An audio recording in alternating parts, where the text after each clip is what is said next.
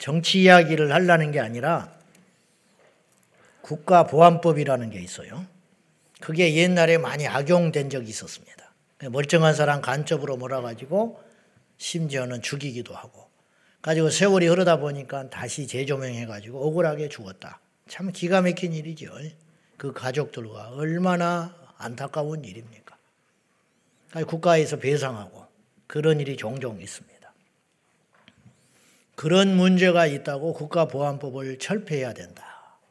이런 말들이 계속 나오고 지금 어느 선까지 진행이 됐는지 난 잘 모르겠지만 예를 들어서 그래서 저는 뭐 보수냐 진보냐를 떠나서 대한민국의 한 평범한 국민으로서 생각이 있다면 그래서 국가보안법을 폐지했다. 그러면 뭘로 간첩을 잡아? 응? 무슨 기준으로 간첩을 잡겠어? 이 사람이 간첩 노릇을 하고 있어. 분명히 간첩 짓을 한 거예요. 근데 법에 없어. 왜? 그것이 없어져 버렸으니까. 자, 그거 문구 몇 구절 없앤 거예요. 근데 나라가 잘못하면 망할 수가 있어. 무슨 말인지 알지요? 이렇게 중요한 거라는 거예요. 국회에서 어떤 법을 만들고 어떤 걸 없애고 어떤 걸 수정한다는 것은 글자 하나가 세상을 바꿔요. 등. 등등 할 때 있죠. 등. 포괄적 차별금지법 안에 등등이라는 말이 자꾸 나와요. 이러이러 해놓고 등등. 포괄적이라는 말이에요. 그 말이. 등등 다 포함한다는 거예요. 그러니까 이거는 귀에 갖다 걸치면 귀걸이고 코에 갖다 걸치면 코걸이 되는 거예요. 그러니까 그런 법을 만들면 안 된다는 거예요. 여러분, 눈에 보이는 위기가 있고 눈에 안 보이는데 더 큰 위기라는 게 있어요. 방사능은 안 보여요. 수류탄보다 수천만 배 무서운 게 방사능이에요. 수류탄은 몇 사람만 죽여요. 불 나는 게 무서운 게 아니에요. 불 나면 그 일대만 태우고 말고 끄기가 쉬워요. 불이 나니까. 근데 마약은 진짜 무서운 거예요. 마약 중독은. 우리나라가 마약 청정국가가 아니에요. 제가 무슨 말을 하려고 이렇게 서서를 길게 하냐면 교과과정 개정안을 두고 우리가 모이고 소리를 내고 그랬어요. 너무도 다행스럽게. 그러나 이건 완전한 승리가 아니고 오십 퍼센트 정도의 승리. 그러나 그나마저도 안 했으면 훌딱 넘어갈 뻔한 일인데 절반의 승리를 가져온 것이 있었어요. 이것만 해도 너무 감사한 거예요. 앞으로 넘어야 할 산이 많지만 계속적인 관심 그리고 지속적인 경계심을 통해서 교과서가 무너지면 우리 애들이 다 망가지는 거예요. 이번에 여러분들이 큰 일을 한 거예요. 여러분은 엄동설안에 교회에서 그냥 가자고 그러니까 갔지만 여러분의 한 사람 한 사람의 힘이 모아져 가지고 이 나라의 큰 줄기를 바꾼 것이라고 저는 그렇게 생각해요. 후대에 길게는 한 오십 년, 짧게는 일, 이십 년 후에 이 사건을 조명한 날이 올 거예요. 분명히. 한 나라의 역사의 줄기라는 것은 막 큰 사건이 바꾸는 게 아니에요. 몇 사람의 어떤 회담, 몇 사람의 협상 이런 것이 확 바뀌어버려요. 자기들도 그렇게 큰 일 한 줄을 몰라요. 그거는 저도 그렇고 여러분도 마찬가지예요. 무슨 말인지 알지요? 무심코 누구를 때렸는데 걔가 나중에 대통령감이면 어떡할 거예요? 그냥 모르는 거라는 거예요. 제가 좀 글을 읽어줄게요. 기사에 난 글을. 대통령 산하 국가교육위원회 여기서 의결한 이천이십이 년 개정 교육과정 심의본을 두고 교계는 일단 환영하면서도 아직 갈 길이 멀다는 반응을 내놨다. 이게 정확한 표현이에요. 환영하지만 아직 멀었다. 왜냐? 기존의 양성체제를 부정하는 성혁명이나 차별금지법을 구현할 수 있는 일부 성 관련 용어들이 삭제가 됐지만 여전히 교육에 적절하지 않는 용어들이 남아 있어서 기독교 시민단체들은 교육과정 개정 운동을 이어가겠다고 입장을 표현했다. 우리도 그 중에 한 사람이에요. 국교위가 심의본에서 수정하기로 한 주요 내용은 보건 과목의 섹슈얼리티, 용어 삭제, 이건 성이라는 뜻인데 이 말은 굉장히 광범위해요. 그러니까 이런 말들을 자꾸 애들한테 노출시키면 안 돼요. 그러니까 이 말을 삭제했어요. 큰일 한 겁니다. 이거요, 수십만 명을 살린 거야. 지금 우리는 모른다니까 현재 얼마나 이게 중요한 일인지. 성적 자기결정권, 원래 성적 자기결정권이라는 말은 성착취, 성폭행에게서 자기를 보호한다는 개념에서 시작한 말이 성적 자기결정권, 강제로 나를 덮치지 마라, 쉽게 말하면 이런 뜻으로 방어적 개념으로 좁게 출발한 단어가 성적 자기결정권. 난 싫다, 당신하고 사랑하기 싫다, 이게 성적 자기결정권이에요. 근데 이 말이 처음에 그렇게 시작했는데 시간이 지나면서 오염돼 버렸어요. 그건 뭐냐? 음란으로 오염돼 버렸어. 그건 뭐냐? 내 몸, 내가 내 마음대로 사용하는데 윤리적으로 욕하지 마라, 이렇게 변한 거예요, 지금. 이 성적 자기결정권이라는 말이. 그래서 이 말은 지금 완전히 나쁜 단어가 돼 버렸어요. 그런데 이 말을 어, 성취 기준 또는 성취 기준 해설 등에서 의미를 명확히 제시했어요. 여기서 제가 다 말은 못하지만 그렇게 오용되지 않도록 성적 자기결정권인을 가르치면서 애들한테 너희들도 성적인 자유가 있다, 소신 있게 너희의 성을 사용할 권리가 있다, 이렇게 가르치지 못하게 해버렸다는 거예요. 이거 굉장히 중요한 결정을 한 거예요. 그래가지고 반대하는 사람이 세 명이 뛰쳐나가 버렸어. 이걸 밀어붙이려고 하는 사람들이. 이거는 하나님의 역사예요. 그러니까 여러분들이 잘 몰라. 지금 이게 뭐가 뭔지를 모르는데 이걸 깊이 아는 사람은 굉장히 중요한 결정을 했다고 지금 자축을 하고 있는 상황이에요. 이게 하나님의 역사라고 이야기를 해요. 그러니까 이제 그 밑에다가 이거에 대해서 오용되지 않게 성적 자기결정권이라는 단어를 나쁘게 쓰지, 음란하게 쓰지 못하게 딱 못을 박아놔버렸다는 거예요. 그걸 문구를 넣어버렸어. 이건 굉장히 중요한 거예요. 그러니까 앞으로 이걸 가지고 딱 기준을 가지고 이제 척척척 이제 우리가 쉽게 말하면 그런 교육을 하는 것에 대해서 제동을 걸 수 있는 근거가 마련됐다는 거예요. 잘 이해가 안 가지요? 지금 실감이 안 나. 이거는 하나님의 역사로밖에 말을 못한다라고 그래요. 지금 아는 사람들은. 교계는 일단 긍정적인 입장이다. 특히 성 관련 용어를 교과서에서 담는 것은 적절하지 않다고 주장했던 교계의 의견이 어느 정도 반영되었다고 보기 때문이다. 그동안 엄동설안에 가서 외치고 여러분들이 모아줬기 때문에 이런 일이 일어나게 된 거예요. 그동안 교계는 성 관련 용어들이 비윤리적인 동성성행위, 성전환행위, 유아 및 미성년 성행위, 낙태 등을 정당화하고 이를 양심, 신앙상 반대하는 행위조차 금지하는 소위 성독재적 용어들로 규정을 했는데 이걸 없애라고 했는데 이것이 없어졌어요. 그래가지고 성평등이라는 말은 누차 말하지만 우리나라는 양성평등을 주장해야지 성평등을 주장하면 안 돼요. 양성평등은 남녀, 두성, 양성이 평등하다, 남녀가 평등하다는 말인데 성평등이라는 말은 성적 취향의 모든 어떤 짓을 하더라도 평등한 대우를 받아야 된다고 하기 때문에 굉장히 나쁜 말이에요, 성평등이라는 말은. 근데 이 성평등이라는 말을 이렇게 바꿨어요. 그 말 자체가 삭제가 됐어, 애들 교과서에서.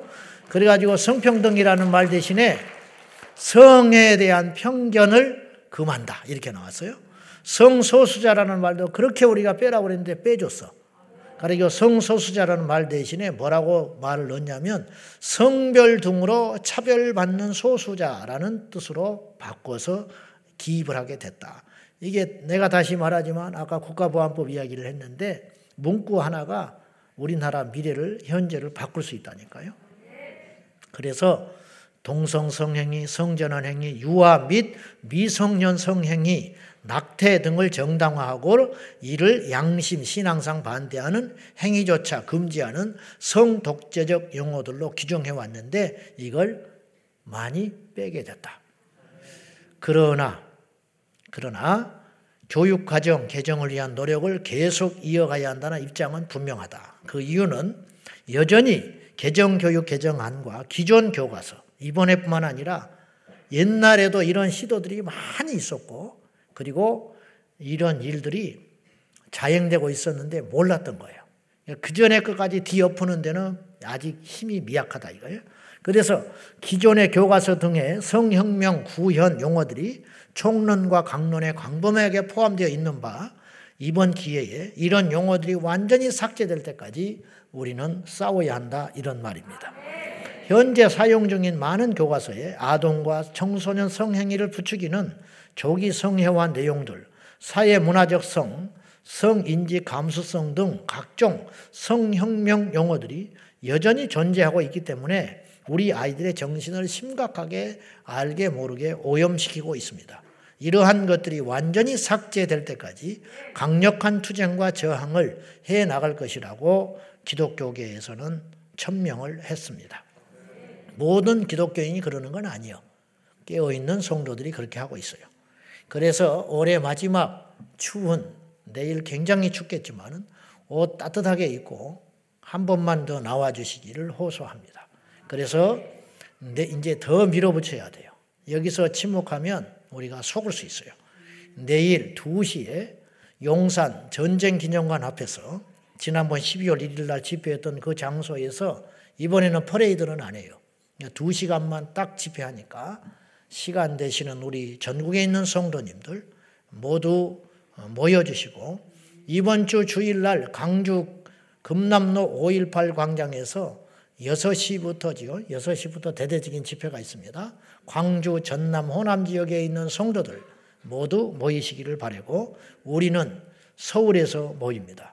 용산에서 두 시에 모이는데 우리 교회에서 열두 시 반에 버스를 준비해 놨으니까 이제 알죠? 말 안 해도 알지? 교회로 열두 시 반에 오시고 바로 오실 분들은 그곳으로 오시면 돼요. 옷을 단단히 입고 오세요. 지난번에 추워서 혼났으니까 단단히 입고 오시고 돌아와서 다섯 시 반부터 칸타타 연습한다고 하니까 그렇게 하시고 우리 청년들이 먼저 한 대 차가 선발대로 갑니다. 우리 청년들이 얼마나 귀한지 몰라요. 이제 저들의 미래를 위해서 싸우고 있는 겁니다. 우리 원종호 사모님이 내일 또 찬양인도 합니다. 어쨌든 여러분 한 번만 더 모여주시기 바랍니다. 올해, 올해 한 번이에요. 올해 한 번만 더. 또 다음에 어쩔지 몰라요. 더, 어, 뭐요? 줘봐요. 그 반응이 어쩔지 몰라서. 네, 삼각지역 팔 번, 십 번 출구. 삼각지역 십 번 출구에 모입니다. 네, 그렇게 아시고요. 어쨌든 또 영상을 하나 봐야 됩니다. 안 봐도 되는데 한번 봅시다. 왜냐하면 보여주라고 난리니까 또.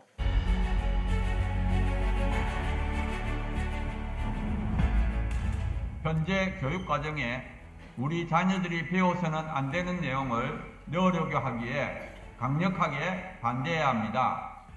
서구에서는 유치원부터 동성애, 성전환 옹호 내용을 가르쳐서 청소년 트랜젠더가 급증한다고 합니다. 우리나라만큼은 나쁜 것을 가르치지 않도록 강력하게 목소리를 냅시다. 나쁜 교육과정이 만들어지지 않도록 윤석열 대통령께 간절하게 호소합시다. 이슬람이 십팔 쪽, 불교가 육 쪽, 기독교는 단 두 쪽이 배분됐습니다. 고등학교 고조, 고전과 윤리교과서 보면 불교가 이십칠 쪽이 배분됐습니다. 불교의 금강경을 상세하게 수록했는데 기독교는 단 한 줄이 없습니다. 불교 방송을 봤더니 불교계가 이렇게 된 것은 불교사회연구소를 만들었고 그 가운데 초중고 개편교과서 연구위원회를 만들어서 교과서 내에 불교 서술 바로잡기 활동을 한 결과다.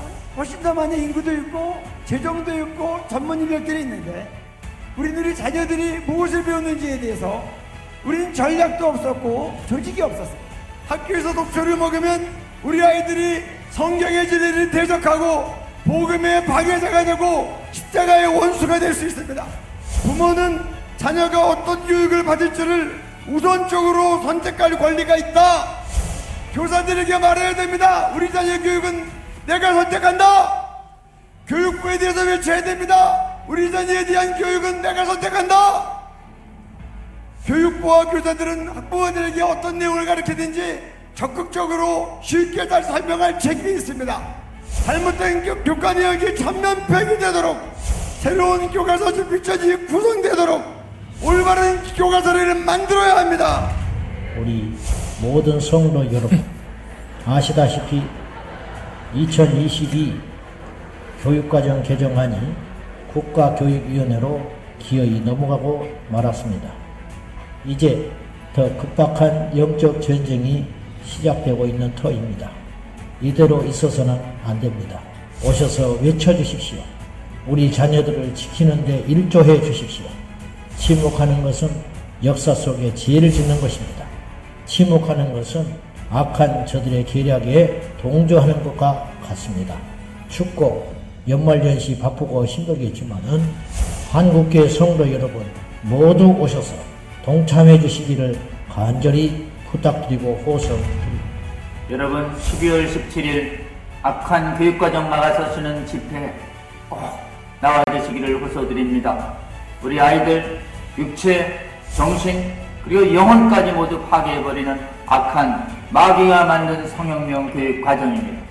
또한 너희 자녀들을 위해서 울라라고 하는 주님의 말씀 하나님 순종해서 그 자리에서 우리 자녀 손자들 반드시 살려달라고 우리 하나님께 은혜를 구하는 기도를 할 때 우리가 말씀 순종하여 기도하는 그 자리에서 하나님께서 은혜 베풀어서 이 악한 교육과정 반드시 폐기시키도록 하나님께서 돕는 은혜, 함께 승리하는 은혜를 경험하기를 원합니다. 주의 거룩한 군대, 여러분 꼭 나와 주십시오. 감사합니다.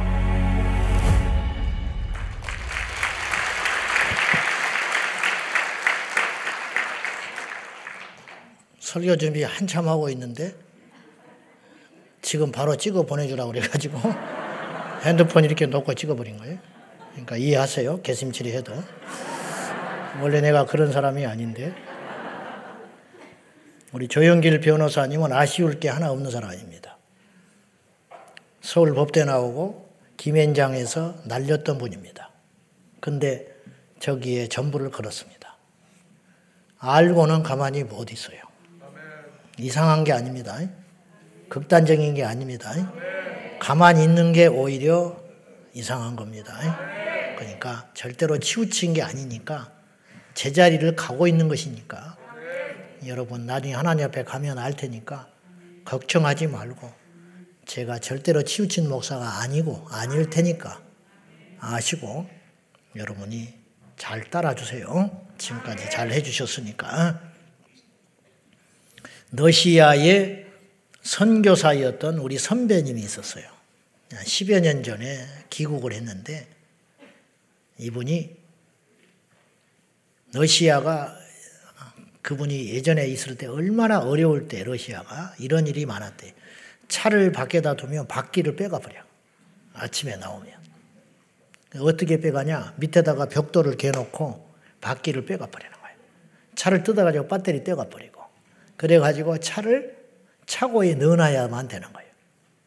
강도들이 하도 많아가지고 밤에 여덟, 아홉 시 넘어서 누가 문을 열면 절대 열어주면 안 돼요. 이제 그런 정도의 상황이었는데 그때 이제 이분이 러시아의 선교사로 가 계셨는데 거기서 있었던 일을 저한테 이야기를 하는 거예요. 탈북자들이 지금은 뭐 철수했을지 몰라요. 러시아 벌목공으로 간 거예요. 너무 북한의 경제가 무너지니까 러시아에 돈을 벌러 간 거예요. 그런데 이제 탈북자들도 만나서 선교도 하고 그 사람들이 생활하는 걸 듣는 거예요. 거기서 목숨 걸고 돈을 벌어가지고 북한에 들여보내주는 거야. 거지 나라에. 그런데 영하 오십 도, 육십 도로 가요. 시베리아 벌판에 벌목공들이 그러면 어떻게 이제 벌목을 하느냐 그 이야기를 해주는 거예요. 옷을 두껍게 입고 추우니까 두껍게 입고 나가서 일을 하다 보면 그 사람 얼어 죽는다는 거예요. 왜냐? 땀이 차잖아. 움직이면. 땀이 차니까 그 땀에 그, 그 땀이 그 즉시 얼어붙어가지고 칼날이 돼서 죽인다는 거예요. 몸에 피부를 해친다는 거예요. 그러면 일은 해야겠고, 영하 오십 도, 육십 도에 일은 해야겠고, 그럼 어떻게 하냐? 그랬더니 실내에서 팬티만 입고 옷을 다 벗고 신발만 신고 양말에 신발만 신고 팬티만 입고 막 뛴대요. 실내에서. 워밍업을 해. 몸을 좀 달고. 한 십여 분 몸을 달군 다음에 그대로 나가. 오십 도, 육십 도에. 나가서 계속 움직이는 거야. 벌목공이니까 계속 움직이잖아. 그러면 동상이 안 걸린다는 거야. 옷을 입으면 동상 걸린다는 거야. 내가 그 말을 듣고 어이도 없었고 일리가 있다 그랬어요. 그렇구나. 계속 움직여야 돼. 움직이지 않으면 얼어붙는 거예요. 옷을 입고 움직이면 동상 걸려. 그러니까 벗어 제친 채 그 시베리아 오십 도, 육십 도 영하 그 기온에 찬바람을 맞으면서 나무를 자르고 나무를 올리고 옮기고 벌목공 생활. 그리고 들어오면 이제 다시 씻고 몸을 이렇게 추스린다는 거예요. 예수를 믿으면서 자꾸 은혜만 받고 교회에 와서 아무것도 하는 일이 없이 왔다만 갔다 하면 성인병 걸려요. 움직여야 살아요. 네. 움직여야 동상 안 걸리는 거예요. 네. 우리날 이 시대에 오늘날 교회들이 이렇게 약해, 약한 이유가 너무 놀고 먹는 사람이 많은 거예요. 교회 안에. 사역을 안 해. 당뇨병 걸리는 거예요. 영양은 과다했지. 그러니까 그 과다한 영양이 어디로 가느냐? 쓸데없는 데로 가는 거예요. 그 내부적으로 싸워요. 두세 명만 모이면 험담하고 잡담하고 회의 아니라고 싸우고 외부의 적들과 맞서 싸울 생각은 안 하고 안에서 쓸데없는 계속 그런 일을 하는 거예요. 왜냐? 에너지가 잘못된 방향으로 가고 있다는 거예요. 제가 무슨 말씀을 드리려고 하느냐. 우리 교회의 모든 성도는 사역을 하나씩 하라고 제가 그랬어요. 교회 일꾼이 없어서 그러는 게 아니에요. 여러분이 가만히 있으면 죽는다니까요. 교회 와서 예배 딱 따먹고 아무것도 남는 게 없어요. 내가 분명히 장담할 수 있어요. 은혜를 받았으면 움직여라 이 말이에요. 믿음이 있으면 움직여서 에너지를 쓰고 하나님의 일을 세우고 복음을 전하고 교회를 세우고 영혼을 살필 적에 우리의 믿음이 건강해지고 강해진다는 사실을 여러분 꼭 잊지 말고. 근데 이제 주님의 일을 하다 보면 성가시죠. 힘들어요. 부딪혀야 되고 억울한 일을 만나야 하고 속상한 일을 만나야 하고. 그러나 그것이 신앙 건강, 영적 건강에 굉장히 좋다. 아멘. 오늘날 현대 그리스도인들이 구경꾼이 너무 많다. 군중들이 너무 많아요. 그래서 교회가 힘이 없는 거예요. 귀신을 못 쫓아. 병을 못 고쳐. 세상과 맞서 싸울 능력이 없는 거예요.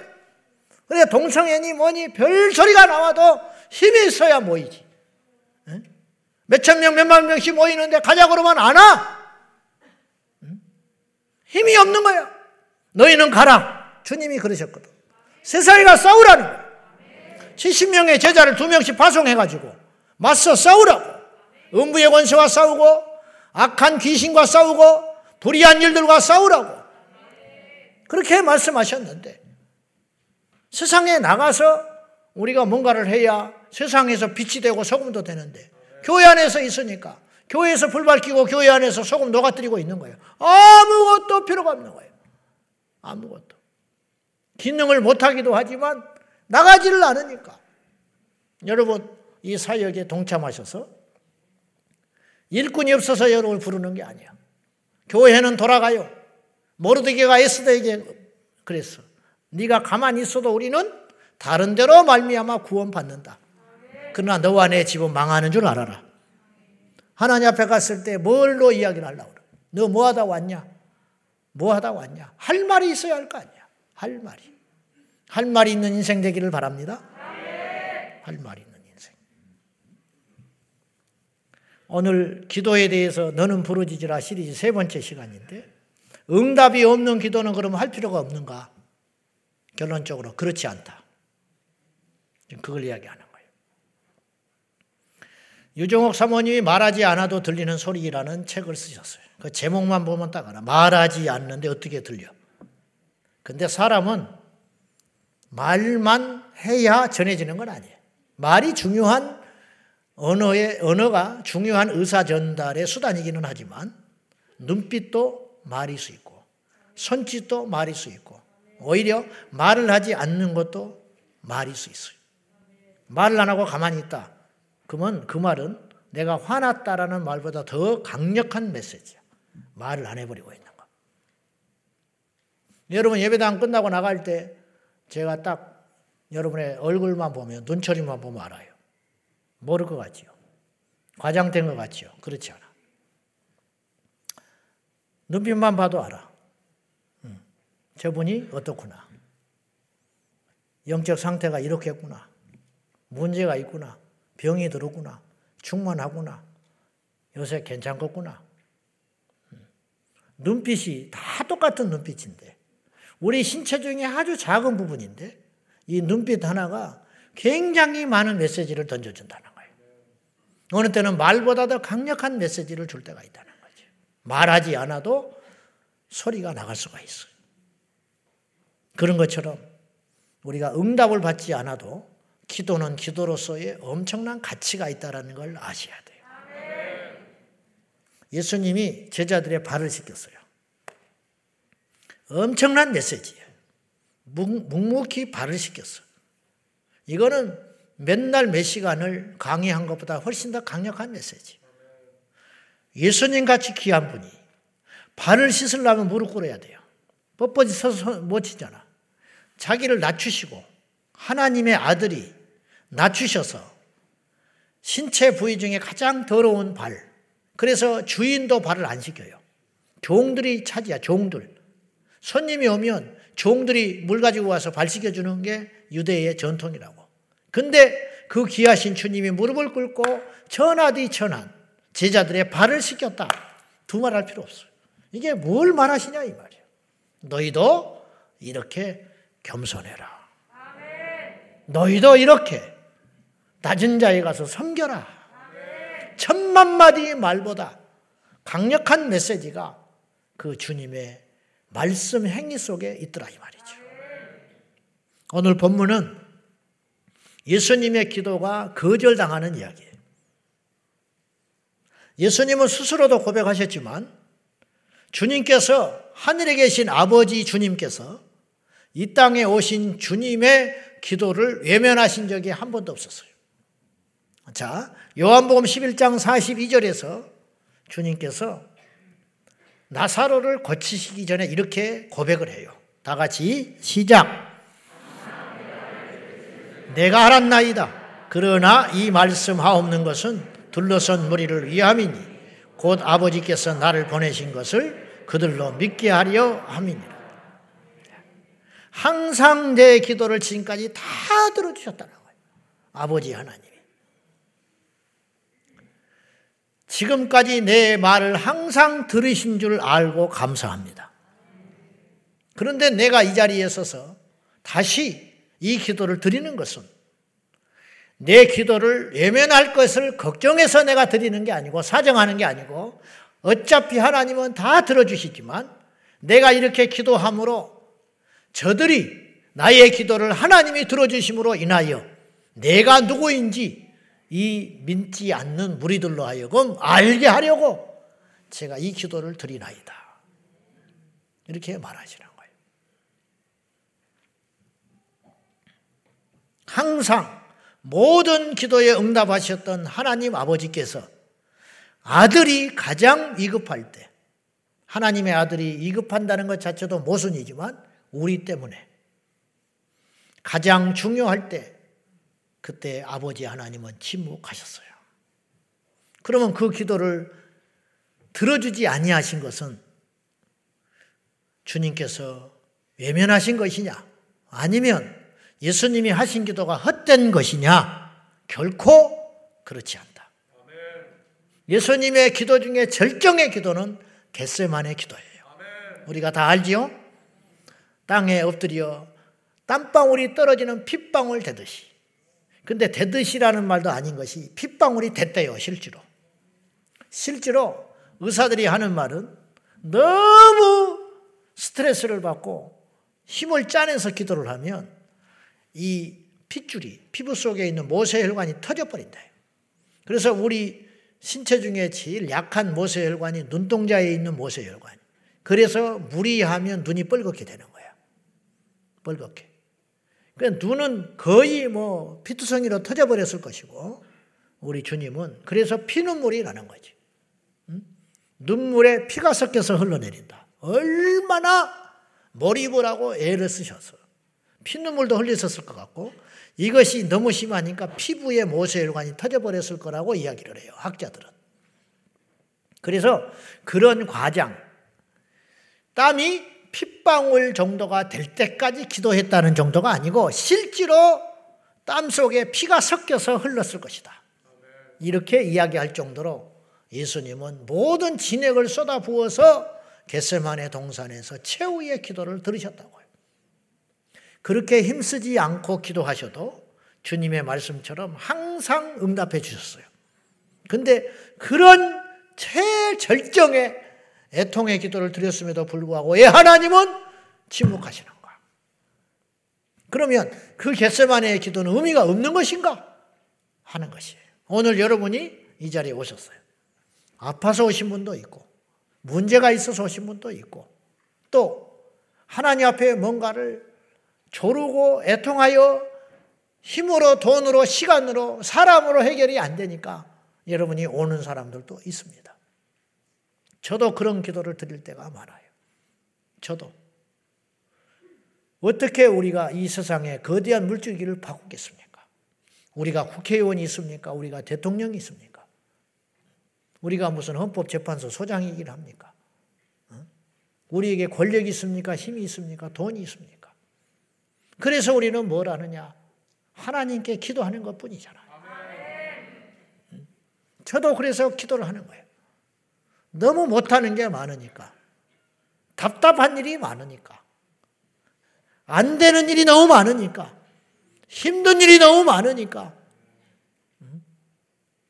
하나님께 살아가신 이 사명의 길을 걸어갈 적에 내 힘으로 할 수 없는 일이 날마다 생기니까 해볼 수가 없어서 하나님께 기도하는 것뿐이죠. 그래서 우리가 온 거예요. 그런데 어떤 사람은 응답을 즉각 받기도 하지만 어떤 사람은 십 년, 이십 년 똑같은 기도 제목을 드리고 있지만 응답이 없을 수가 있어요.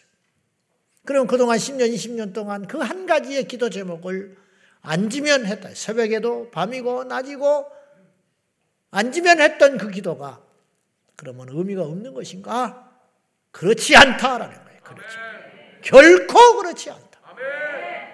기도는 그것 자체, 기도 행위 자체로서 의미가 있는 것이다. 응답은 하나님께 있는 거예요.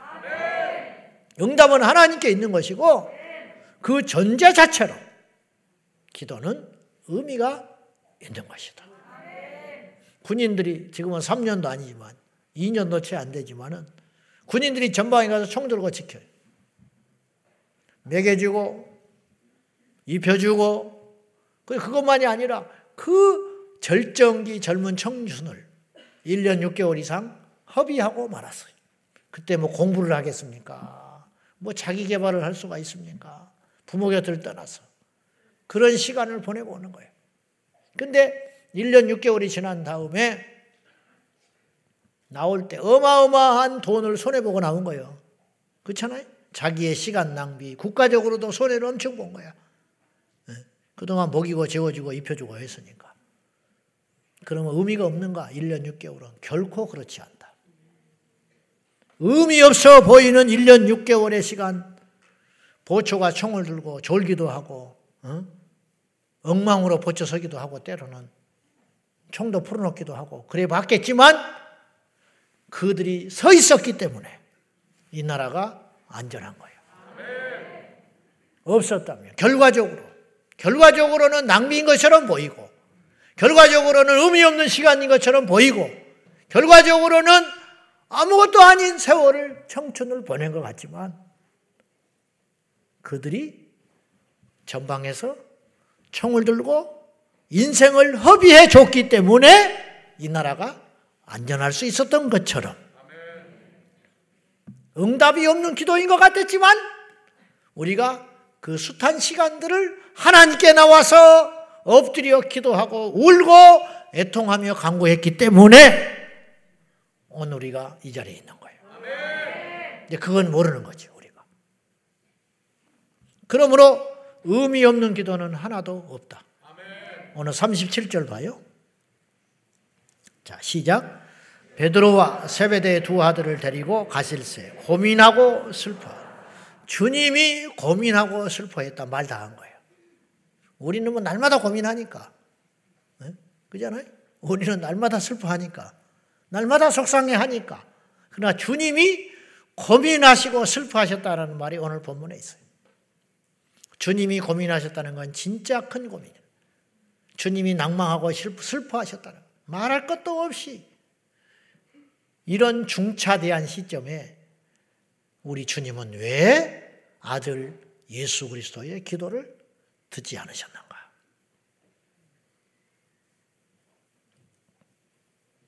기도란 무엇인가? 꼭 응답만이 기도의 열매인가? 그 이상의 가치는 혹시 있는 것은 아닐까? 그걸 생각해 보는 거죠. 우리 주님은 이 중요한 시점에 겟세마네 동산에서 땀이 핏방울이 되도록 일생일대의 가장 강력한 힘든 기도를 드리고도 응답을 못 받았다면 예수님의 기도는 헛된 것이었는가? 결코 그렇지 않다. 응답이 목적이긴 하지만 응답이 전부는 아니에요. 응답 없는 기도도 위대한 것입니다. 할렐루야. 여러분, 기도 응답을 믿기 전에 우리가 뭘 믿어야 되냐면 기도 자체를 믿어야 돼요. 아멘. 말이 안 되는 것 같은데 기도 응답을 믿는 것도 중요하지만 기도 행위 자체를 믿어야 돼. 아멘. 기대는, 기도는 위대하다. 아멘. 기도는 능력이다. 아멘. 기도를 해서 능력도 받지만 기도하는 것 자체가 능력이야. 아멘. 할렐루야. 기도해서 응답받는 것도 좋지만 기도하는 것 자체가 중요한 가치가 있다. 그 자체, 기도는 그 자체가 능력이다. 기도하면 능력이 임한다. 능력을 구하지 않았지만 기도하면 능력이 생겨요. 여러분이 병 고치기를 위해서 기도하지 않았는데 기도하면 병이 나요. 아셨어요? 영적인 능력을 구한 게 아니에요. 그냥 힘들고 속상해서 막 기도한 거야. 왜냐? 자기는 기도 안 하면 못 살아. 기도 안 하면 절망이 오고, 기도하면 힘들고, 기도하면 주변에서 그냥 둘 수 없기 때문에, 여호와는 나의 피난처이기 때문에 성전에 와서 그냥 기도한 거예요. 그런데 어느 날 기도했더니 능력이 생겼어. 근데 아이러니하게도 그동안 기도하면서 한 번도 울기만 했지 능력 달라고 기도한 적이 없는 거야. 감히 하나님 나에게 병 고치는 능력 주세요. 귀신 쫓아내는 능력 주세요. 사람이 사람을 이렇게 복음을 전할 수 있는 말씀의 능력을 달라고 그런 거는 언감생심 구한 적도 없다는 거예요. 근데 기도했는데 귀신이 나와. 그냥 누가 기도해달라고 해서 손을 얹었는데 병이 나. 뭐냐? 기도하면서 능력을 받게 된 거라는 거예요. 아셨어요? 그거. 신문 배달하다 보니까 건강해져 버렸어. 건강하려고 신문 배달한 거 아니야. 취미로 한 거야. 용돈벌이 하려고 한 거야. 목적이 건강이 아니었다니까요.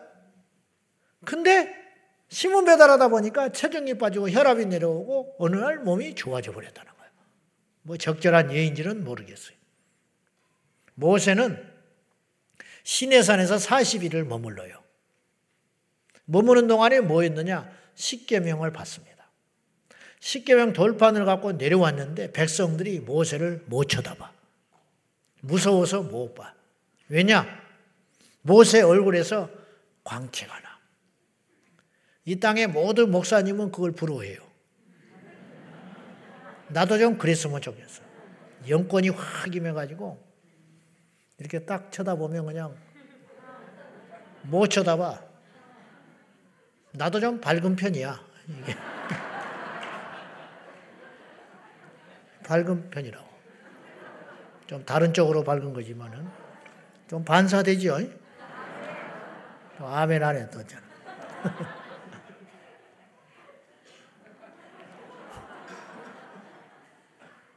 어디 갔더니 너무 이게 이게 반사된다고 화장을 해야 된다고 그러더라고. 방송국에 갔더니 욕을 해버리려다가 나도. 어쨌든지 간에 화장품이 많이 들죠. 나라에. 그런데 모세가 시내산에서 내려올 때 백성들이 모세를 똑바로 못 쳐다봤어요. 그 얼굴에서 빛이 나고 있었어요. 가지고 수건으로 가려요. 수건으로. 무서워서 못 쳐다봐. 그러면 모세가 사십 일 동안 하나님과 대면하여 있으면서 주님, 이제 내가 내려가서 이스라엘 백성들을 꼼짝없이 사로잡으려니까 얼굴에 광채를 주십시오. 그랬을까? 그러지 않았겠죠. 상식적으로. 사십 일 동안요. 모세는 먹지도 않고 마시지도 않았어요. 그러면 상식적으로 사십 일 열어 먹지 않고 마시지 않으면 깨째째하고요. 살이 쭉 빠지고요. 보면 불쌍해 보이지 무섭게 안 보여. 사십 일 금식하고 온 사람이 불쌍해 보이지 무서워 보이겠어? 아이고 어떻게 거지같이 그렇게 보이지. 살이 쫙 빠져버리는데. 내가 사실 금식한 사람들 여러 봤거든요. 얼굴에, 얼굴에 살은 삼십 일 정도 넘으면 빠져요.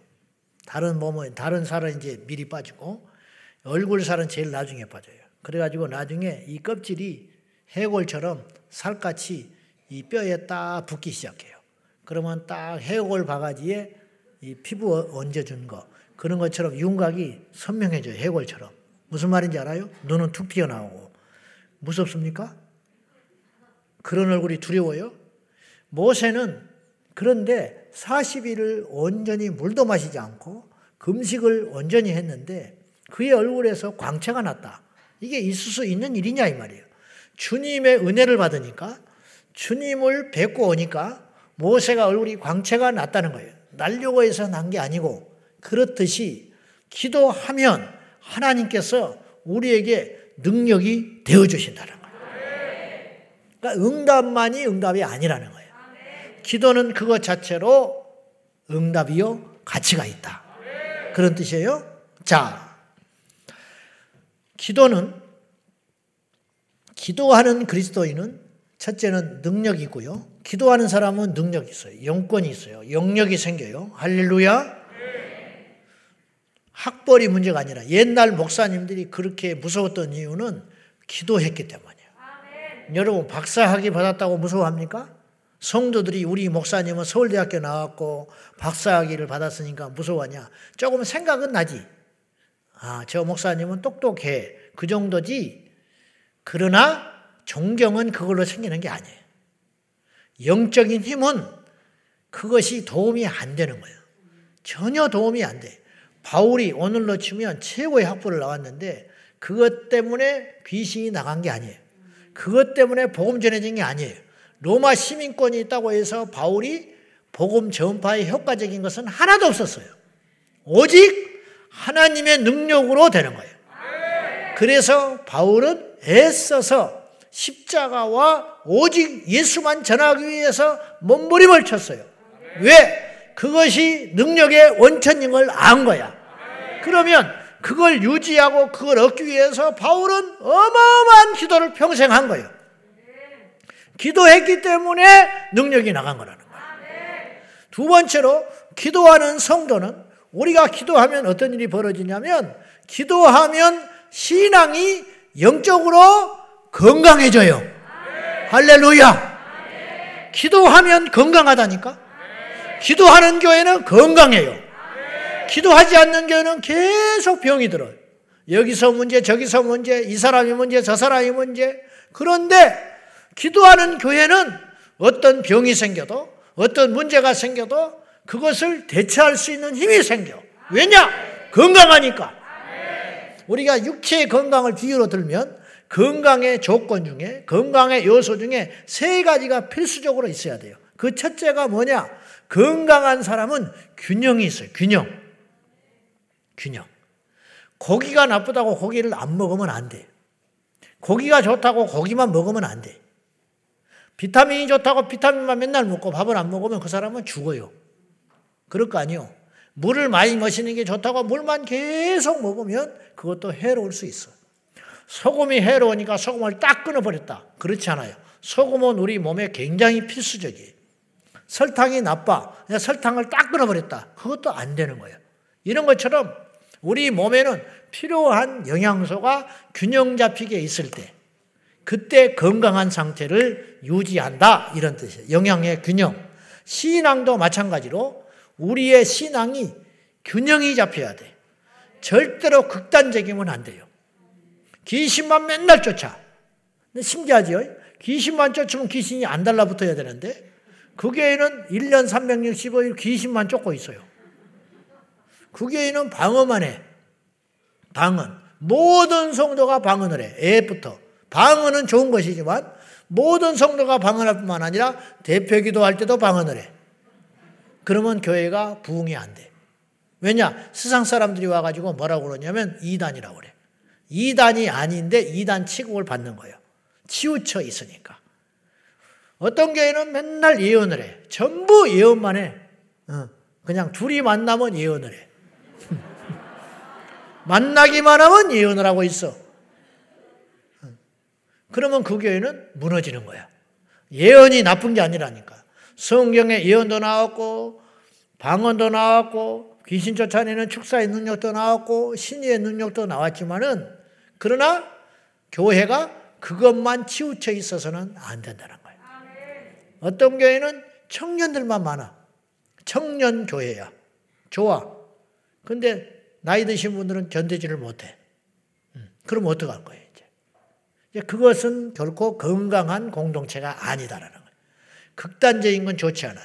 개인의 신앙도 마찬가지로 특별히 성경은 우리에게 말세를 만난 성도들에게 우리에게 균형 잡힌 건강한 성도가 되라고 끊임없이 권면하고 있어요. 데살로니가 전서 오 장 이십삼 절이에요. 다 같이 시작. 온전히 거룩하게 하시고 또 너희의 혼과 몸이 우리 주 예수 그리스도께서 강림하실 때에 흠없게 보존되기를 원하노라. 얼마나 성경은 놀라운 책입니까? 왜냐? 모든 것에 흠이 없기를 원한다.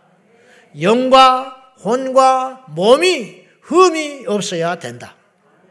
영은 건강한데 혼이 건강하지는 못하다. 그건 신앙에 건강하지 않다. 어떤 사람은 예수 믿고 극단적인 사람이 있어요. 뭐냐? 세상의 책을 안 봐버린다는 거예요. 그러니까 성경만 본다는 거야. 세상 물정을 몰라. 이 사람은. 그러면 어떤 일이 벌어지느냐? 힘이 없어. 세상에 영향력이 없는 거예요. 어떤 사람은 또 예수 믿고 세상의 모든 것을 버렸다면서 영적인 것만 쫓아다녀요. 영, 영, 영. 음. 그런다고 그 사람 밥을 안 먹냐? 예수 믿고 나서 영적으로 치우쳐가지고 극단적으로 결혼도 안 해버리고 뭐 자녀들 있는 것도 안 돌아봐 버리고 부모도 안 돌아버려 버리고 이런 식으로 자기는 주님만을 사랑한다는 거예요. 주님만을. 이렇게 되면 어떤 일이 벌어지느냐? 건강하지 못하다. 그런 상태로 주님 앞에 가면 육의 것이 건강하지 못하니까 영은 건강하다 치더라도 결국 그것도 영적으로도 건강하지 못하니 결국은 영과 혼과 육이 똑같이 균형이 잡혀야 영도 건강하고 혼도 건강하고 육도 건강한 거예요. 근데 이 중에 하나만이라도 무너지면 다른 두 가지도 다 무너지게 된다는 거예요. 우리 주님은 놀랍도록 균형 잡힌 분이에요. 잔치집에도 가셨어요. 즐겁게 마시셨어요. 혼인잔치에도 가셨고 문제도 해결해 주셨어요. 장례식장에도 가셨어요. 우리 주님은 육신의 아들로서도 충실한 삶을 보내셨어요. 그리고 하나님의 아들로서도 충실한 공생애를 보내셨잖아요. 어때요? 우리 주님은 누구를 만나더라도 그러니까 주님을 만날 때 두려움이 없는 거야. 이게 굉장히 중요하다는 거예요. 예수님을 만났을 때 두려움이 없어. 그러니까 어린아이도 가서 안기는 거야. 나 같으면 오겠어? 막 눈이 부리부리해가지고. 한번 봐요. 예수님이 얼마나 편안한 분이었냐 이 말이에요. 만만하다는 분이 아니라 편안하셨다. 아이들이 가면 안기는 거야. 안기는 거야. 제자들이 어디 가면 아이들을 못 오게 말렸을까. 근데 주님께서 그걸 가지고 그렇게 하지 말라고 하셨어요. 주님은 수고하고 무거운 짐자들아 다 내게로 오라. 주님은 주님만큼 영적인 분이 어디가 있어요. 우리가 아무리 기도를 하고 신령하다고 주님을 앞설 수 있겠어? 주님보다 영적인 분이 어디가 있냐고. 그런 주님께서 창기와 세리들과 함께 음식을 먹었다? 그러면 타락한 거냐? 그렇게 생각하지 마라 이 말이에요. 네. 균형 잡힌 분이셨다. 네. 그렇다고 해서 그분이 죄가 없으신 분이기 당연하지만은 그 죄를 허용한다든지 그 죄를 용납하셨냐? 절대로 그렇지 않지요. 그러므로 우리 주님의 이 균형 잡히심, 감히 우리는 상상도 할 수 없고 따라갈 수도 없지만 그걸 쫓아가야 한다 이런 뜻이에요. 너 예수 믿더니 더 좋아지고 더 발전해지고 더 세련되고 더 넓어지고 더 강해지고 더 단단해지고 더 친절해지고 더 사랑이 넘치고 더 여유가 있어야지. 어떻게든지 예수 믿는 그냥 세상에 온갖 근심은 다 짊어지고 앉아가지고 교회 가더니 대인관계 다 끊어져 버렸지. 집에서 틀어박혀서 나오지도 않고 성경책만 보고 앉아 자빠져 있지. 이런 말 하지 말라고 그랬는데. 성경만 읽고 계시지. 막 텔레비 보고 있으면 와서 어? 속으로 뒤에 앉아가지고 중얼중얼중얼중얼 막 뭐하냐 그러면 마귀야 물러가라 마귀야 물러가라. 막 텔레비보는 우리를 막 정죄해버리고 어? 막 그래 자식들이 오면 막 전부 도망가버리라. 막 왔다 왔다 왔다 그러고 도망가. 어느 세월에 전도하냐고. 응? 뭐 영향력이 있어야 전도를 하지요. 영향력이 있어야. 나는 예수 믿으니까 결혼식에 안 간다는 거야. 세상 결혼식이라고. 그래가지고 무슨 수로 전도를 하냐고. 그거는 건강하지 못하다라는 뜻이에요. 근데 진짜 기도를 하면, 진짜 제대로 기도를 하면 성령께서 다 나를 다듬어 주시기 때문에 그 사람이 영적으로 균형 잡힌 건강한 신앙이 된다. 할렐루야. 우리 사랑하는 제자광성교회 성도 여러분, 괴상한 사람 되면 안 돼요. 평범하되 깊은 사람, 사랑이 있는 사람, 그리고 뭔가 따뜻한 사람이 되어야지. 예수 믿더니 잔인해지고 몰인정해지고 누가 옆에서 죽어나간다고 해도 눈 하나 깜짝 안 하고 천국 간다고 그러고 깝깝하지요. 음? 절대 그런 식으로 하면 안 된다는 거예요. 두 번째, 기도하면 건강한 신앙이 되는데 건강하다라는 말은 영적으로 회복력이 빠르다 그런 뜻이에요. 건강한 사람은 하룻밤 자고 나면 피곤이 싹 없어져요. 근데 간이 건강하지 못한 사람은 잠을 자고 자도 피곤이 안 풀린다고 그래요. 어깨가 무거워 죽었다는 거예요. 영적으로도 회복력이 빠르다라는 말은 뭐냐? 넘어졌다가도 금세 일어난다 이 말이에요. 금세. 그냥 뭐 하나 넘어지면 평생 가버려. 무슨 말이냐? 우리가 얼마나 실수가 많습니까? 우리가 다 얼마나 부족함이 많습니까? 그런데 그것 때문에 앞으로 전진을 못하는 거야. 어제 피곤한 거 날 한 번 세면 그냥 한 한 달은 누워 있어야 돼. 날 한 번 센 걸 가지고. 누가 이렇게 교회에 오다가 네 머리가 왜 그래? 그러면 이제 교회를 못 와버리네. 그 소리 듣고. 응? 머리를 어디서 했냐고 그런 소리 들어버리면 교회를 못 와버려요. 응? 이게 뭐냐? 회복이 안 되는 거야. 어? 그래? 내 머리 이상해? 보니까 이상하게 생겼어. 그럼 어떻게 생각하냐? 그래봤자 한 달이면 되잖아. 머리 나잖아. 이상해도 좀 많았으면 좋겠어, 제발.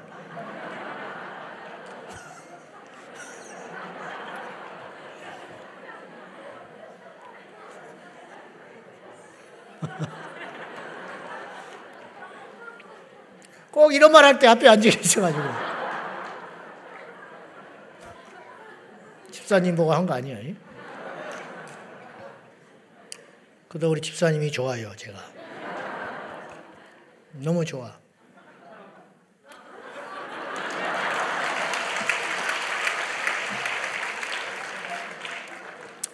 파당을 만들면 안 되는데 하나 만들려고 그래. 뭘 만든지 알겠죠. 다윗의 회복력을 보세요. 다윗은요, 어지간한 사람 같으면 마귀의 참소를 받아서 쓰러져 가지고 지옥 가야 할 사람이에요. 여러분, 하나님의 사랑을 받고 하나님께서 높인 사람이 추락해버리면 추락이 커요. 가룟 유다더러 주님이 네가 나지 않았으면 좋을 뻔했다. 유다는 태어났기 때문에 불행한 사람이에요. 예수님의 제자가 됐다는 건 엄청난 축복입니다. 근데 그 복을 차버린 사람이에요. 사울은 왕이 안 됐으면 그 지경이 안 돼요. 하나님의 선택을 받아서 왕이 됐기 때문에 사울의 마지막은 비참했어요. 다윗도 그 길로 갈 뻔한 거예요. 그죠?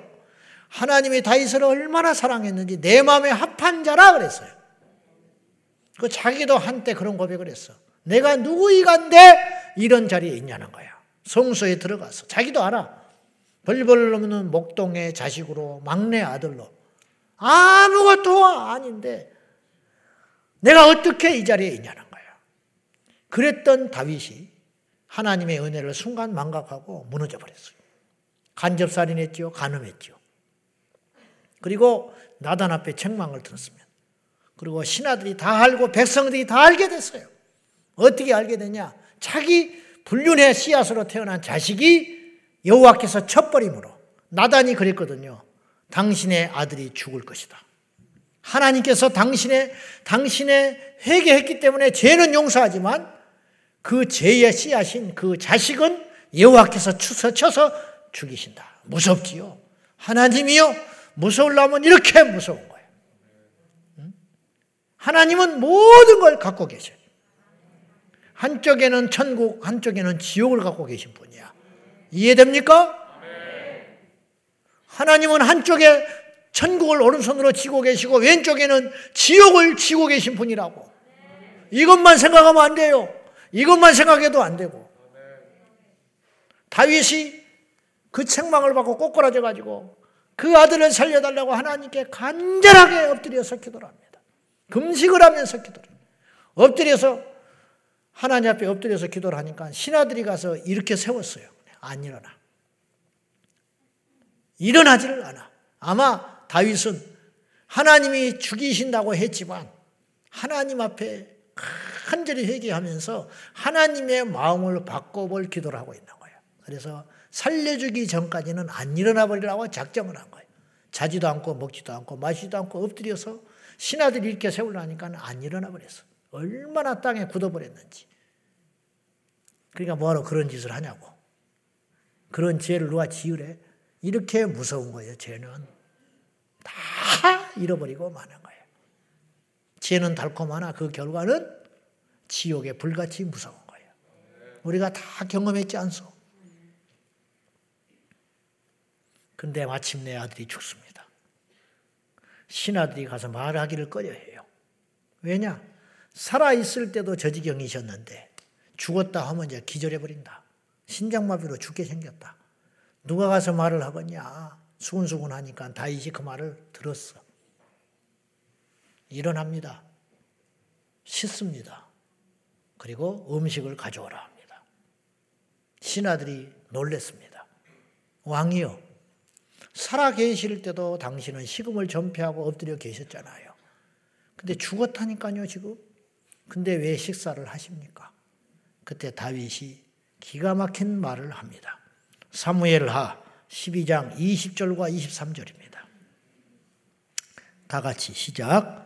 다윗이 땅에서 일어나 몸을 씻고 기름을 바르고 의복을 갈아입고 여호와의 전에 들어가서 경배하고 왕궁으로 돌아와 명령하여 음식을 그 앞에 차리게 하고 먹으니라. 지금은 죽었으니 내가 어찌 금식하랴. 내가 다시 돌아오게 할 수 있느냐. 나는 그에게로 가려니와 그는 내게로 돌아오지 아니하리라 하니라. 역사에 남을 만한 말을 했어요. 나는 그에게로 가려니와 그는 나에게 돌아오지 못하지 않느냐. 얼마나 맞는 말이요. 그렇잖아. 이제 내가 가서 그를 만나는 길밖에 더 있냐.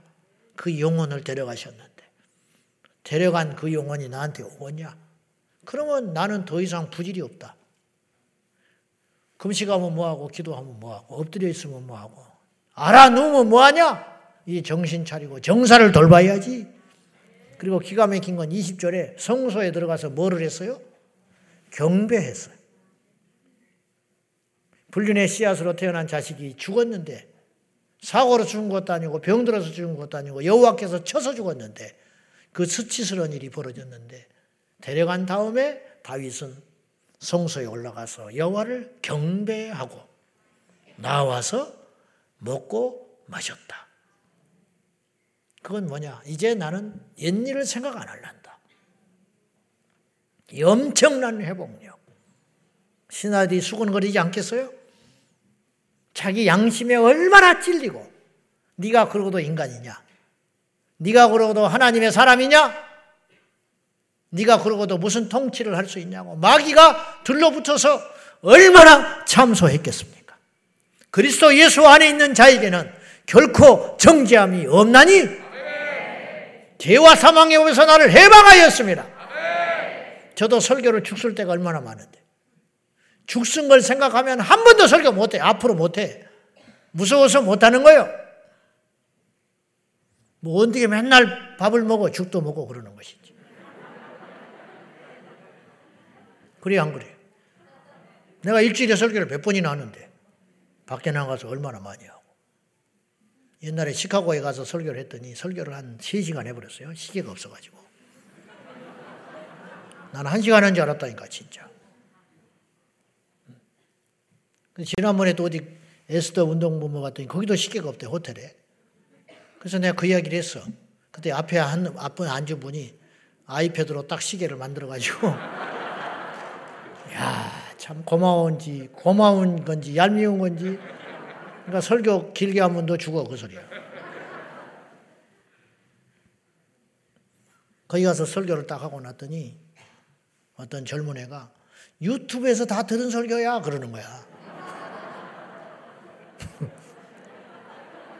이런 싹수 없이 유튜브에서 다 들었다는 거야. 그럼 그 소리가 그 소리지 내가 뭐 집회 가서 뭔 특별한 소리 하고 와서 제일 중요한 설교하지. 그 다음날 또 집회해야 되거든요. 그럼 어떻게 해? 나도 신경 안 써 나는. 그러든지 말든지. 들을 사람은 들으니까. 그럼 뭐하러 부르래? 그렇잖아. 뭐하러 불러 그럼. 유튜브나 듣고 있지. 뭐 내 뭐 특별한 소리 하겠어? 특별한 새로운 이야기는 여기서만 하는 거야. 여기서는 반복을 못하지요. 그렇지 않겠어? 여러분 가수가 어디 초대받았어? 새로 발표한 노래 부르겠어? 제일 히트친 노래 부르지. 조용필 씨를 여기를 부르면 무슨 노래 부르겠어? 돌아와요 부산항에 부르지. 뭐 신곡 발표하겠어? 그래 안 그래? 뭐 그런 건 그거지 뭐. 그냥 그렇게 하는 거야. 안 들으란 말고. 다윗이 하나님 앞에 일어나요. 요게라. 한번 생각해 보십시오. 성경에 자세히 없지만 눈빛이 달라지지 않았겠어 신하들이? 봤을 때 이렇게 안 쳐다보겠어? 아이고. 역겨운 놈. 응? 그렇게 안 볼 것 같아요? 어디 지방에 순시 나가면 고개 숙이고 있다가 이렇게 치켜들면서 이렇게 뭐 어떻게 쳐다보겠어? 옛날하고 다르지 눈치가. 자기 아내 자기 자식들한테는 어떻게 얼굴을 볼 건데. 성경이 없지만 그것이 현실이에요. 그러나 다윗은 일어나요. 제가 말했어요. 요새 자주 하는 말이 있어요. 믿음 있는 사람이 버티는 게 아니고 네. 버틴 사람이 믿음이 있는 거라고. 네. 맞으면 철은더가 강해지는 거예요. 네. 진짜 믿음은 환란이 오면 더 주님께 쫓아나오는 거예요. 네. 예수님께 나왔던 사람은 전부 문제투성이에요. 등 따시고 배부르고 먹고 살만한데 뭐하러 예수님을 찾겠어? 사복음서에 예수님께 뛰쳐나온 인생들을 보라고. 니고데모 영적으로 허해가지고 죽겠는 거야. 잠도 못 자고. 그러니까 예수님께 찾아온 거야. 삭개오 돈은 다 집어 있지만은 살 수가 없어. 이게 무슨 의미가 있냐? 짐승하고 다를 바 없다. 그래서 뽕나무에 올라가는 거야. 열두 해를 혈루병으로 앓는 여인. 예수님 뒷 옷자락이라도 잡아야겠다고. 가나안 여인 딸이 귀신 들려서 헤매고 다니는데 말이 그렇지 그걸 무슨 수로. 그래서 예수님께 온 거예요. 그러니까 주님 만나는 거예요. 등 따시고 배부른 우리가 이 자리에 뭐하러 왔겠어? 근데 이것이 은혜다. 이것 때문에 우리가 천국 가고, 이것 때문에 성령 받고, 이것 때문에 거듭나게 되고, 이것 때문에 오만하지 않고 겸손하고, 상처를 받을지언정 상처 주지 않는 것. 약하니까 내 문제도 죽겠는데 어떻게 남한테 자랑을 할 수 있겠어? 내 자식도 못 키워서 죽겠는데 남의 자식 잘 키우라는 소리를 무슨 소리 하냐고? 그래 안 그래요? 내가 아파 죽겠는데 남한테 콩나라 판나라 소리를 어떻게 하냐고? 그래서 더 좋은 거라고. 세상 사람들이 볼 때는 이해할 수 없지만 그거 몇십 년만 버티면 그것 때문에 우리는 좁은 문을 가고 그것 때문에 천국 가는 거라니까. 할렐루야. 이게 복이요. 하나님이 하시는 일을 몰라요. 우리가 이 작은 머리를 어떻게 알아? 그러나 한 가지 분명한 것은 그는 우리보다 오르시다는 거야. 틀림없어. 다윗에게서 배우는 것은 골리앗을 이기는 것만이 아니라는 거예요. 무서울 정도로 회복력이 뛰어나더라. 확 일어나버려. 그러든지 말든지. 근데 하나님이 다윗을 엄청나게 사랑해요. 다시. 그래가지고 밧세바를 다시 아내로 취하여 동침을 했는데 솔로몬이 태어났어요. 여디디야. 하나님의 사랑을 입은 자라. 와, 근데요. 정실 자식도 아닌데 솔로몬이 다윗의 후계를 이어서 왕이 되었어. 이쯤 되면 뭐냐? 완벽한 회복. 그 윗 자식은 하나님이 쳐서 데려갔지만 두 번째로 태어난 자식은 후계자로 주셨다. 이건 뭐냐? 다윗과 하나님 사이가 완전히 회복됐다는 걸 의미하는 거예요. 물론 제이의 대가는 치렀어요. 무서우리만큼 치렀어요. 자식한테 쫓겨다녔고 백주 대낮에 너는 은밀히 행하거니와 그의 자식 바세바 그의 자식 압살롬이 후궁을 아버지의 후궁들을 범해버렸어. 그런 수치를 당하는 대가를 치르기는 했지만 중요한 건 하나님께서 다윗을 다시 회복시켜 줬다는 거예요. 아멘. 여러분 다시 일어나면 돼요. 아멘. 다시 일어나면 돼요. 아멘. 지난 날의 잘못과 죄가 나를 묶었다면 나는 이 자리에 못 섰어요. 수천 번 죽었어요. 정죄해서 구멍 속에 들어가가지고 햇빛을 못 보고 커튼 쳐놓고 나는 죽어버렸어야 돼. 그런데 다시 일어났어요. 하나님의 은혜로. 아멘. 앞으로도. 아멘. 여러분도 마찬가지. 아멘. 그것이 건강한 것인데 그렇게 하는 원동력은 어디서 오느냐? 기도에서 온다. 아멘. 그러니까 응답이 없어도 기도하는 사람은 다시 회복될 수 있다라는 거예요. 다윗이 엎드려 기도했으니까 일어난 거예요. 할렐루야. 아멘. 엎드렸기 때문에 일어난다. 아멘. 엎드렸기 때문에. 서 있으면 무너지는 거예요. 아멘. 하나님께 엎드렸기 때문에 아멘. 일어났다고. 아무리 큰 죄를 짓고 잘못을 했다 할지라도 하나님께 엎드리면 다시 주님께서 일으켜 세워주시는 은혜가 있더라 이 말이죠. 아멘. 실패한 횟수가 문제가 아니에요. 넘어진 횟수가 문제가 아니에요. 지금이 어떠냐가 중요해. 잠언서 이십사 장 십육 절 시작.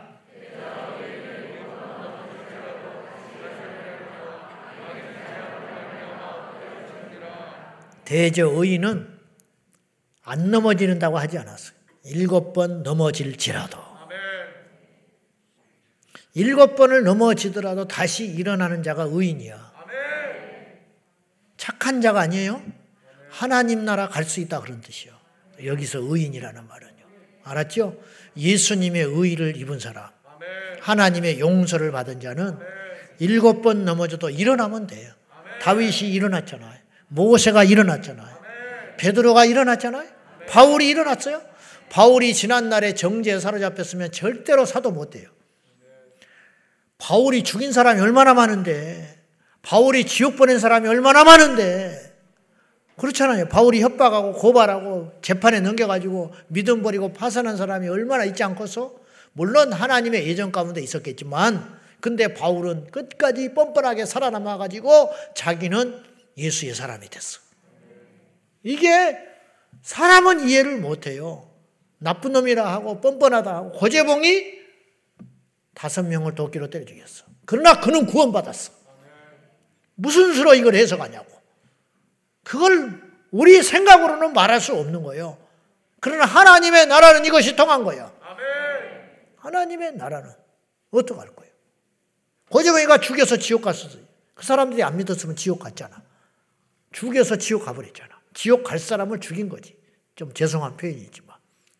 영적으로 정확히 말하면. 믿었다면 모르지만. 근데 고재봉은 회개해서 천국 갔어. 그러니까 사람들이 복음을 이해를 못해. 그래서 교회를 욕하는 거야. 그따위가 어디가 있냐고. 하나님, 그들이 믿는 하나님이 그러냐고. 그런 하나님이라면 어떡할 건데? 음? 그런 하나님이라면 어떡할 거냐고, 우리가. 그렇다신데. 그러시다는데. 그러시다는데. 우리는 그렇게 자신이 있냐고. 우리도 다 죄인이라. 아멘. 근데 하나님이 우리를 포기하지 않으셔서 아멘. 우리가 버티니까 일어날 시간이 오는 거야. 아멘. 버티세요? 아멘. 일곱 번 넘어지고 칠십 번 넘어져도 괜찮아. 아멘. 한 번만 일어나 있으면 돼. 아멘. 의인은 일곱 번 넘어질지라도 다시 일어나려니와 아멘. 악인은 그렇지 않다. 그렇지, 그렇지 않다는 말은 뭐예요? 한 번을 넘어지더라도 한 번 넘어짐으로 그냥 끝장 나버리는 것이 악인이라는 거예요. 일어나세요. 아멘. 일어나야 돼. 왜 안 일어나?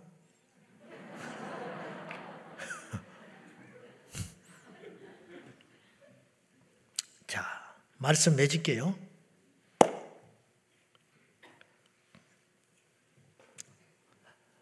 한 가지만 더 하고 마칠게요. 기도, 건강한 신앙은 기도 없이는 불가능한데 건강하다는 증거는 바로 힘이 있다는 거예요. 힘. 버틸 수 있는 힘. 죄도요. 힘이 있어야 이겨. 죄에 왜 지느냐? 죄보다 약하니까요. 싸웠는데 졌어. 힘이 없어서 진 거야. 러시아가 우크라이나를 금방 이겨버렸잖아. 한 달도 못 가서. 얼씨구 지금 심각해요. 다 퇴각했어. 지금 무기가 다 떨어졌대.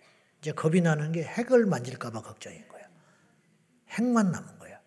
지금 러시아가 얼마나 심각하냐면 뉴스에 나오는 걸 보니까 이 실탄이 없어가지고 북한에서 가져갔대. 이란에서 가져갔나. 지금 겨울에 방한 이 군인들 군복이 모자라가지고 북한에서 군복을 가져갔대. 거지 나라에서 그걸 가져갈 정도로. 나 그걸 보고 참 웃어야 할지 울어야 할지 몰라. 오죽하면 궁색하면 북한에서 군복을 가져갔다는 거예요. 북한도 죽었는데. 그러니까 이 정도로 지금 심각해. 결국은 힘이 그거밖에 안 된 거예요. 뭐 어쩌고 저쩌고 해도 세계 뭐 두 번째 세 번째 그럴 줄 알았는데 뚜껑을 열어보니까 그거밖에 안 된 거예요. 우리도 마찬가지라는 거예요. 우리는 다른 데서 힘이 오는 게 아니에요. 그리고 다른 데서 오는 힘은 가짜예요. 그건 힘도 아니고 그거 의지하면 안 돼요. 내가 눈 들어 산을 들리라. 나의 도움이 어디서 올꼬? 산에서 오는 게 아니라니까. 산에서 오는 건 가짜예요. 그 힘은 썩은 동아줄과 같아. 사람을 의지하지 마라.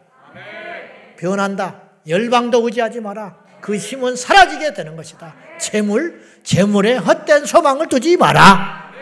자식, 그냥 손이나 버리지 않으면 다행이다. 오직 우리가 의지하여 힘이 올 때는 어디냐? 하나님밖에 없다. 하나님께 아무리 힘이 온다고 떠들어봤자 기도하지 않으면 하나님과 우리 사이에 연결이 안 되는데 무슨 힘이 오겠소? 힘이 오려면 기도의 통로를 통해서 온다 이 말이에요. 기도하면 힘이 빠지는 게 아니라 힘이 생기고, 기도하면 시간이 낭비되는 것이 아니라 시간이 남고, 할렐루야! 기도하면 시간이 남아요. 왜냐, 하나님이 일해 주시기 때문에. 기도하면 힘이 없어지는 게 아니라 힘이 생겨. 왜냐? 영적으로 분명해지기 때문에. 그래서 우리가 기도하면 그것 자체로 능력이 있고 그것 자체가 가치가 있고, 그러므로 기도의 응답도 믿어야 되지만 뭘 믿어라? 기도를 믿어라. 기도를 믿어라. 기도하면 건강하다. 어떻게 해서 건강하냐? 균형이 잡힌다. 영과 혼과 육이 균형이 탁 잡힌다. 기도하는 사람은 온전해져. 할렐루야. 기도가 없으면 균형이 안 맞아가지고 삐뚤삐뚤삐뚤 부딪히고 망가지고 쓰러지고, 기도하면 균형 잡혀요. 모든 사람과 더불어 화평함과 거룩함을 쫓을 수 있어. 기도하면 회복력이 빠르다. 건강한 사람은 벌떡벌떡 일어나는 거예요. 건강한 사람은 피곤해도 한숨 자고 나면 그 자리에서 또, 그래서 아이들은 회복력이 빨라. 그냥 뛰어놀고도 그 다음날 한숨 자고 일어나면 또 뛰어다닌다. 그래서 회복력이 뛰어나다. 기도하는 신앙은 건강하여 힘이 있다. 힘이 있어야 세상을 이기죠. 힘이 있어야 마귀를 이기죠. 힘이 있어야 죄를 이기죠. 힘이 있어야 내 자아를 이기죠. 할렐루야. 이런 승리자가 되셔서 응답도 중요하지만 응답보다도 중요한 기도 자체의 비밀을 깨닫고, 우리 모두가 이 소중한 기도, 이 기도를 사랑하는 여러분 되시기 바랍니다. 기도를 즐기는 여러분 되시기를 바랍니다. 기도를 기뻐하는 우리가 되십시다.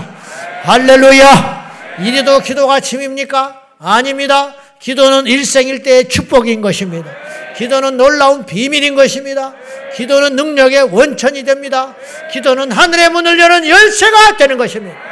우리 모두 이 기도를 쉬지 말고 승리하는, 날마다 승리하는 저와 여러분이 되시기를 예수님의 이름으로 축원합니다. 할렐루야. 기도하겠습니다. 이 시간에 기도할 적에 하나님 아버지, 우리에게 기도의 가치를 일러주셔서 감사합니다. 구슬이 서말이라도 깨어야 되듯이 기도가 아무리 중요하고 귀하고 복된 것이라 할지라도 기도하지 않으면 그 기도의 비밀이 열리지 않을 것이고 기도의 능력이 내 것이 아닐 것이니 주여 기도하게 하여 주십시오. 아는 것으로 끝나지 아니하고 기도의 불을 받게 하여 주시옵소서. 이 밤에 우리에게 기도의 불을 내려 달라고, 기도의 눈이 뜨게 해달라고, 다같이 기도를 사모하면서 간절한 마음으로 기도하겠습니다. 주여, 주여, 주여. 하나님 아버지여, 기도에 힘쓰고 기도를 원하고 기도하는 우리가 되게 하여 주십시오. 아버지 하나님, 기도하는 자가 승리할 줄로 믿습니다. 기도해야 살 줄로 믿습니다. 기도해야 이길 수가 있습니다. 아버지 하나님, 기도하지 않는 백성은 망할 백성이요, 우리 모두가 기도하여 흥하는 백성, 기도하여 일어나는 백성, 기도하여 승리하는 백성이 내게 하여 주시옵소서. 믿음의 주여, 온전하신 예수님만을 바라보며 믿음으로 달려가게 하여 주시옵소서. 아버지 하나님 믿습니다. 야발라발라발라발라발라발라발라 산달라 칸달라 칸달라 살라라라라라리야 야발라발라발라 산달라 일랄라 칸달라라 칸달라 산달라 칸달라. 우리에게 기도의 비밀을 보여주시옵소서. 기도의 가치를 깨달아 알게 하여 주시옵소서. 주여, 라칼라라게 산날라발라발라발라 산날라발라. 내 평생에 기도하리라. 아파도 기도하고 힘들어도 기도하고 낙심이어도 기도하고 힘들어도 기도하고 죽는 순간에도 기도하리라. 아버지 하나님, 내 평생에 기도하리라. 결단하게 하여 주시옵소서. 결단하게 하여 주시옵소서. 아버지 나를 살려주소서. 기도의 무릎을 주시고 기도의 손을 주시고 기도의 심장을 주시고 기도의 능력을 주시고 기도의 환경을 열어주시옵소서. 기도의 환경을 열어주시옵소서. 아버지 아버지 하나님, 우리 아버지 하나님 믿습니다. 주님만을 바라봅니다. 주님만을 의지합니다. 주님만을 부르짖습니다. 너는 내게 구하라. 내가 네게 응답하겠고 네가 알지 못하는 그곳 놀라운 일을 보이리라 말씀하시는 아버지 하나님, 주여 하나님 앞에 엎드려 기도하오니 들으시고 역사하여 주시고, 너는 부르짖으라 너는 부르짖으라 내가 응답하리라. 아버지 아버지 아버지 하나님, 아버지 하나님 아버지 하나님 믿습니다. 주여 라라라 갈라라라 여산나라와라와라와라와라 샤라라라 이발라발라발라발라 샤라라라야라야라야라 갈라라야라야라 여산나라야라야라야 갈라라 이발라발라발라발라발라 샤라라라. 기도를 믿게 하소서. 기도를 신뢰하게 하소서. 기도를 즐겨하게 하시고 기도를 사랑하게 하시고 기도를 기뻐하게 하여 주소서. 주여 아버지 하나님 있습니다. 기도가 능력입니다. 기도가 믿음입니다. 기도가 은혜입니다. 기도가 힘입니다.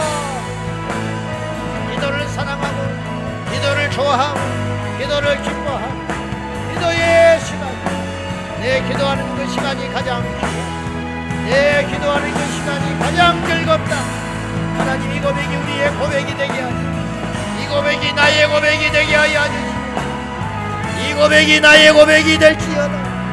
주여 내 기도하는 것이 그때가 가장 귀하고 그때가 가장 즐겁고 가장 그때가 기쁘게 하여 주시고 주여 믿습니다. 하나님 믿습니다.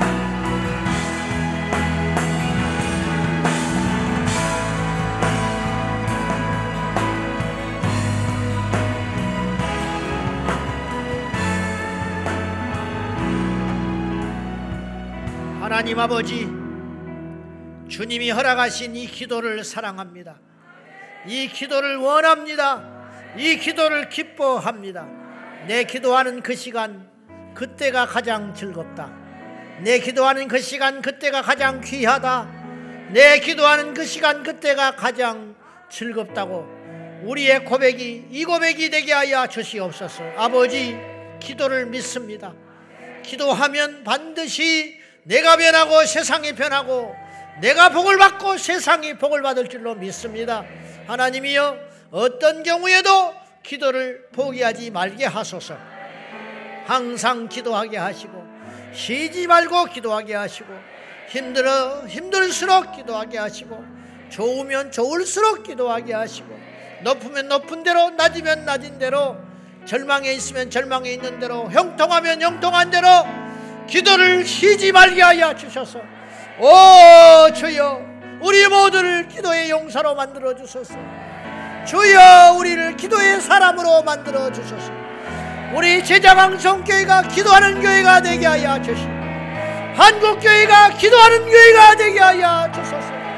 이 강단에 기도가 끊어지지 않게 하시고 몸된 성전에 기도의 소리가 중단되지 않게 하여 주시옵소서. 생명 걸고 기도하리라. 전부를 걸고 기도하리라. 주여 기도의 비밀을 보여주시옵소서. 예수님의 이름으로 기도하옵나이다. 할렐루야. 하나님 감사합니다. 영광 받아주시옵소서. 우리 모두를 기도의 사람으로 만들어주시옵소서. 다같이 우리 이 기도 제목을 따라서 주의 비전, 주님의 인격, 성령의 능력을 달라고 주님 부르며 기도합니다. 주여 주여 주여